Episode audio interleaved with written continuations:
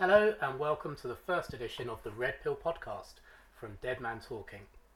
I'm your host, Joel Smalley, and it's Saturday, 25th of June 2022. Today, I'm going to be answering the question COVID 19, where was the public health emergency? In other words, how serious was the threat to public health and was the government response proportionate? Given the media attention given to COVID and the extraordinary global response, you might think this is rather an odd question to ask at all. But readers of my Substack will know that I will attempt to answer the question objectively. I hope to provide a phlegmatic response based on the evidence in the public mortality data, which will contrast with the hyperbole spun out by the mainstream media that the majority of the unthinking populace gorge themselves upon.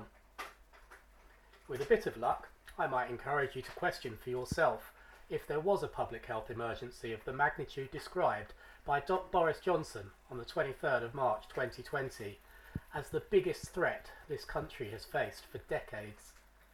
And once you question that, perhaps you'll start to question everything else that the government has said and done since. For context, I searched the internet for a definition of a public health emergency there is no definition in the UK legislation that I could find, but it did lead me to the Public Health Control of Disease Act 1984, under which the UK's COVID restrictions were enacted. Here, it is clearly articulated that restrictions should be proportionate to their objective in response to a serious and imminent threat to public health. We cannot turn back time, but with hindsight, we can use analysis of the empirical data to test whether there was a serious threat to public health and therefore whether the response was proportionate. I'm using all cause mortality as the empirical data because it is the most consistent, reliable and definitive data when it comes to public health outcomes. It does not directly identify causes of death, but it is an excellent metric to measure the overall societal impact of public health events and, importantly, the public health response. I'm going to keep it very simple and present the mortality data in such a way that any reasonable person can determine if there was a serious threat to public health in the spring of 2020. According to time series analysis of mortality for all ages, an event began to emerge in early to mid Feb causing the seasonal decline in mortality to slow down. On the 17th of March 2020, mortality exploded. There is much speculation as to why deaths should suddenly spike on this day if they are due to COVID, given the evidence that the virus was circulating for some time beforehand. I cannot address this speculation, except to reiterate that this data incorporates all events that might contribute to unusual or unexpected deaths, not just the virus itself. What is clear is that the effect of the events is completely gone by the 31st of May. Accordingly, I'm going to present annual data running to 31st of May between 2015 and 2021 to allow us to decide if there has been a threat to public health, because this ensures that the entire first COVID wave is captured in one season in addition to the usual mortality season that evidently runs between September and the following May in England. I've broken the deaths into 18 age groups between the ages of 5 and over 90. In each case, I'm presenting the annual number of deaths between June and the following May, together with the average annual deaths between 2015 and 2019. For the over 90s, deaths in 2019 20 the COVID year, are 123,000, 16,000 or 15% higher than average. For the 85 to 89s and 80 to 84s, they're each around 10,000 higher than average, or 12%. For the 75 to 79s and 70 to 74s, they're around 8,000 higher than average, which is between 13% and 16%, respectively. The 65 to 69s are no higher than average. In total, there were 53,000 more deaths than average, representing 0.48% of the population aged 65 and over. In each case, do you think there is evidence of a serious threat to public health? If you believe there is, do you think the public health restrictions were proportionate to that threat?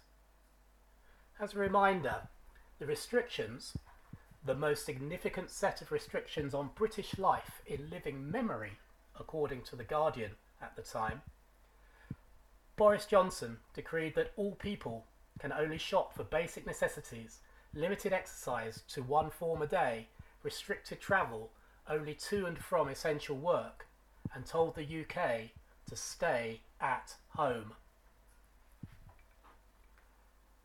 The 60 to 64s and 55 to 59s are both around 2,000 higher than average, or between 10 and 14% respectively.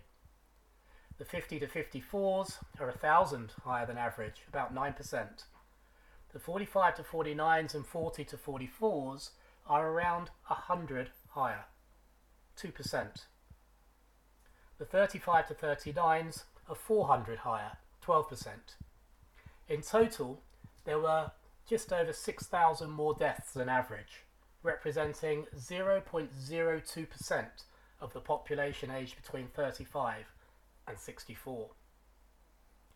Do we have evidence of a serious threat to public health that affects all ages indiscriminately?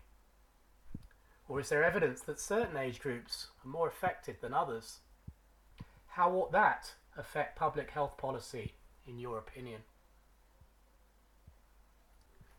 For the 30 to 34s, there are less than 200 deaths more than average, around 7%. But every year group younger than that has fewer deaths than average, in spite of the declared public health emergency. In 2019 20, is there evidence of a serious public health threat to young people in England? There is, of course, one major flaw with this retrospective judgment. What if the policies enacted were successful in mitigating the serious public health threat? If so, then our hindsight analysis would be faulty.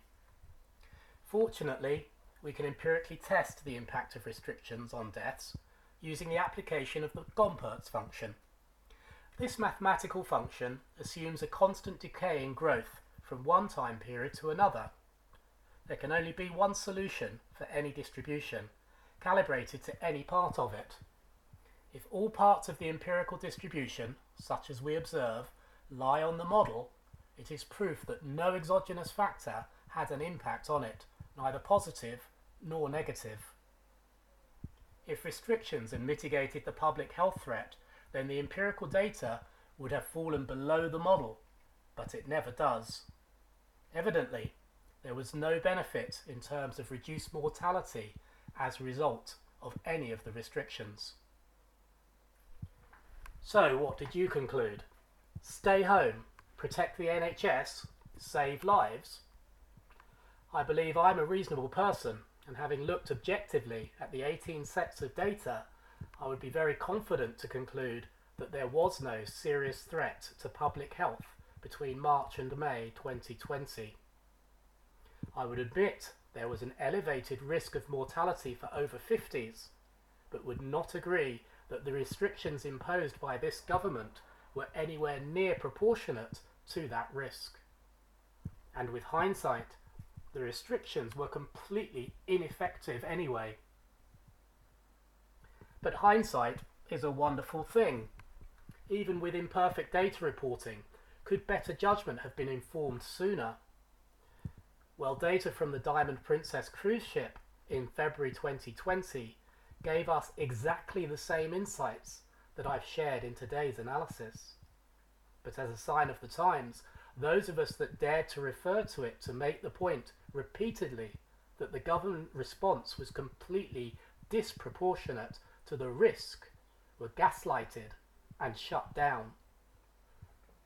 Fortunately, we've archived all the evidence so that hopefully lessons will be learned. Whether or not they are really depends on people's understanding of these basic facts. There is evidence throughout of egregious misinformation peddled by the government about the true magnitude of the threat of COVID, which I hope I have outlined clearly here. The next step is to take the government to task of presenting a counter argument. Where was the public health emergency? And how on earth does it still persist today?